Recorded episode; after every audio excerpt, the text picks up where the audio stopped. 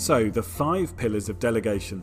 Let's start with number one delegating the right tasks. Now, this seems like such an easy and basic step, but it's one that so many people get wrong. Eisenhower once said that I have two kinds of problems the urgent and the important. The urgent are not important, and the important are never urgent. But what on earth did he mean by this? Well, in a nutshell, that important tasks help us to achieve our goals, while urgent tasks usually help someone else achieve their goals.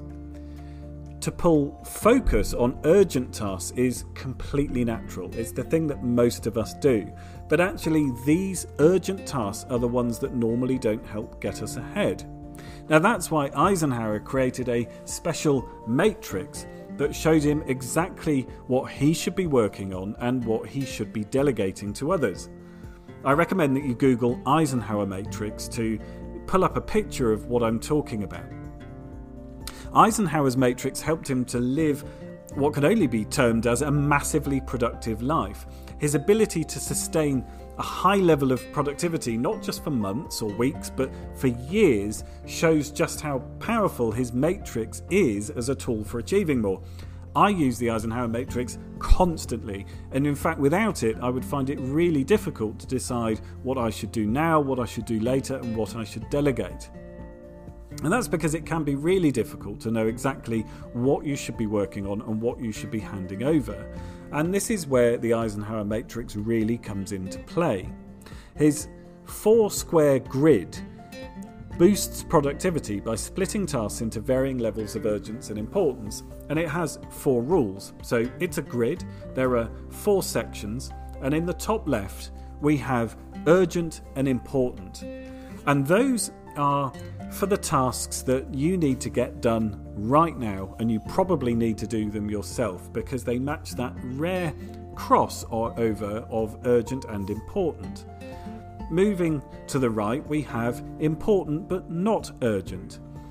And those are tasks that you probably should do yourself because they're important, but actually they're not urgent and you can schedule them for later.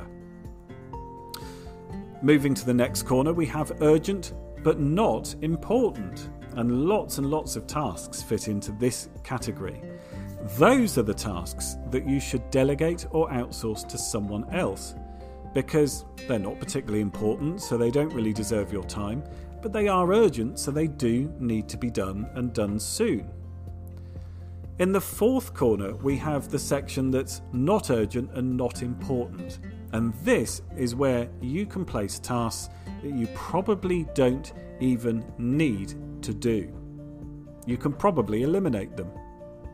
Now, by placing each of the tasks on your to do list into these four sections of the Eisenhower matrix, you're able to see much more quickly and with much more clarity what you should be working on, what you should be working on now, and what you can work on later, and most importantly, what you should be delegating to someone else. And this technique works so well for me that I use it every day, and I cannot tell you the amount of time and stress that it saved me. I massively advocate using this to truly understand the right tasks to delegate. If you don't put your tasks through this test, then the chances are sooner or later you will make a mistake when it comes to delegating and you'll delegate a task that you should really have done yourself. Or you'll delegate tasks that are urgent and important that need your level of skill or oversight. And you'll probably end up doing tasks that you could delegate yourself and consuming your time that way. Many, many entrepreneurs get things the wrong way round, and the Eisenhower Matrix is fantastic at helping bring that clarity to exactly what you should be doing yourself and what you should be delegating.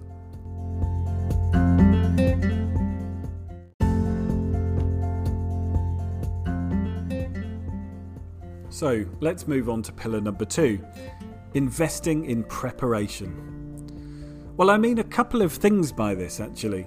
The first is that you need to take the time to ensure that you have everything in place so that your relationship with the people that you're delegating to won't run into any bumps further down the line. So that means making sure that you get to know each other, that you know how to communicate with each other, that you've set general expectations about how you want things to be done and how things like deadlines and how quickly you'd like things to be turned around. like anything in life, the better prepared you are, the more successful you're likely to be. If you don't put the time in to prepare the relationship with your assistant or another member of your team that you're delegating to, then you might find yourself having to sort these things out when you're actually delegating, which can be a real headache and can very much get in the way of successful delegation. The second thing I mean by preparation is to realize that when you delegate a task, chances are you're probably going to have to do a lot more than writing out a quick email or text message saying, Oh, could you do this for me? You're probably going to need to specify how to do the task. You might need to give some background information on why it's important. You might need to set a deadline. You might need to be prepared to preempt a few questions and try and answer those when you delegate the task. A lot of inexperienced delegators don't really want to do this because they see this as eating into the time that they're going to save by delegating. But actually, when you look at really experienced, successful delegators, including some of the world's most successful entrepreneurs, they realize that the key to delegating is to give the person that you're delegating to the best possible chance of completing the task to a high standard and in short, that means being prepared to put a lot of time and effort into preparing them to do the task well. If you do that, you'll have supported the person that you're delegating to, and the result is far more likely to work for you.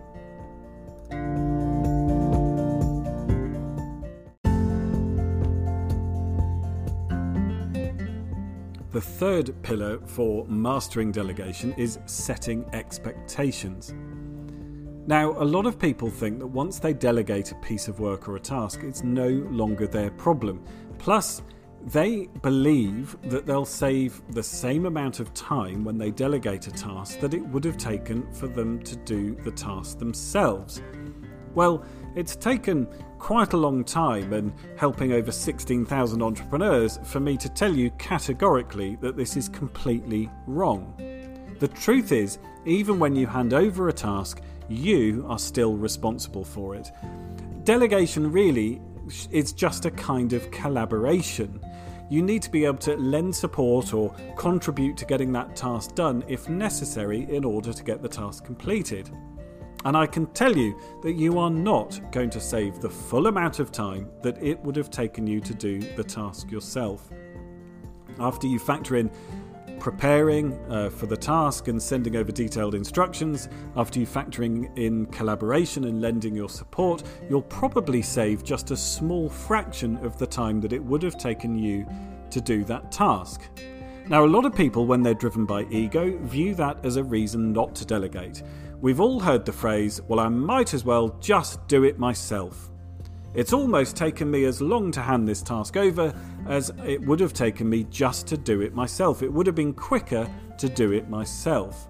But actually, the key is to understand what super experienced delegators and some of the world's most successful entrepreneurs understand extremely clearly, which is as long as you're saving some time when you're delegating, you're winning because you have a net time advantage.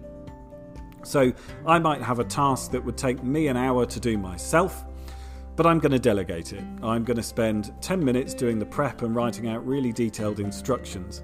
I'm going to spend 20 minutes uh, supporting the person that's doing that task and guiding them and answering questions for them. So it's an hour long task, but I've only saved 30 minutes by delegating it because it took me 30 minutes to delegate but I'm still net 30 minutes up, and I have those 30 minutes back to spend on something more important. And that 30 minutes here and 10 minutes there and 20 minutes there soon adds up. But if you look at it at face value and you say, well, you know, that task would take me an hour and I've already lost 30 minutes, so I'm going to do it myself, then you won't ever really see the true value in those small amounts of time that you save by delegating.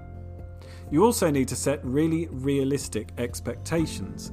Tasks that you hand over are very unlikely to be completed perfectly. But as long as they're done reasonably quickly and reasonably correctly, you're delegating the right way. And the key really is remembering that you should only be delegating those low value, non critical tasks. You shouldn't really be delegating anything that's too urgent and too important because those are the ones where a small mistake are likely to have the maximum impact. The good tasks to delegate are those tasks that you can offload, and if they're done reasonably well, that's good enough.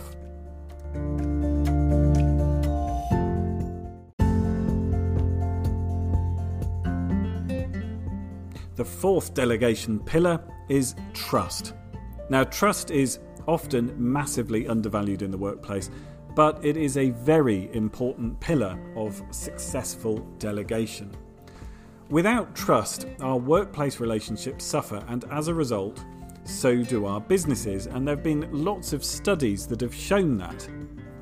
One of the issues here is if you're like me, you've probably been taught that trust is something to be built very slowly over time.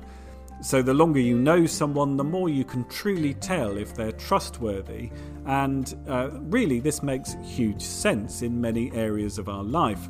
But when I studied super effective delegators, I found that actually they do something very different. What they do is they trust by default. So, take Sir Richard Branson when he was delegating to his assistant Penni Pike, he would simply trust her to deliver on the task up front. He didn't waste any time building his trust slowly over a period of months or years. He gave Penni the benefit of the doubt. And that's what I suggest you should do to aid your delegation. You see, unless you trust by default, unless you say, Look, I trust you until you prove that I can't, then you will find it really difficult to truly let go of tasks. You are very unlikely to feel comfortable enough to delegate the tasks that you really ought to be delegating. Whereas if you simply say, I trust by default, you will find it much easier to hand over pieces of task and critical information that you need to hand over in order to effectively delegate. There's also a really lovely side effect to this, which is that if people feel like you don't trust them, they are highly likely to feel undervalued and, as a result, are more likely to do poorer work for you. If you make someone feel trusted by default, they are much more likely to feel empowered, to feel trusted, and to complete your work with great responsibility and to a very high standard.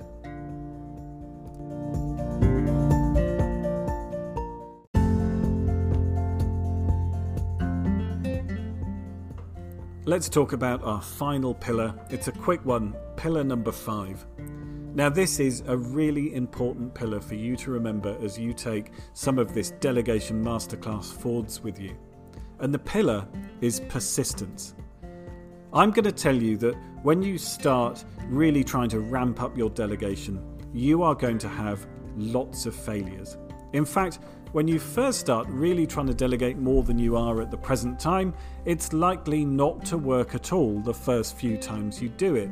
You're likely to face many, many failed tasks, tasks that haven't been done on time, tasks that weren't done correctly. You're probably likely to choose the wrong people to do tasks, you're likely to choose the wrong tasks for them to do.